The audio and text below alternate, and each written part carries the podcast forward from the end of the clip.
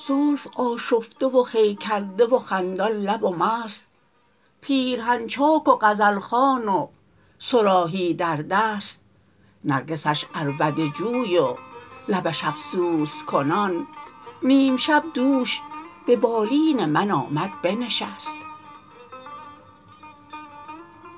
سر فراگوش من آورد به آواز حزین، گفت ای عاشق دیرینه من خوابت هست؟ عاشقی را که چنین باده شبگیر دهند، کافر عشق بود گر نشود باده پرست.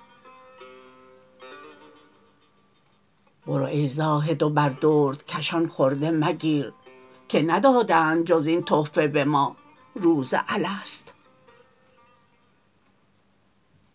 آنچه او ریخت به پیمانه ما نوشیدیم، اگر از خمر بهشت است وگر باده مست.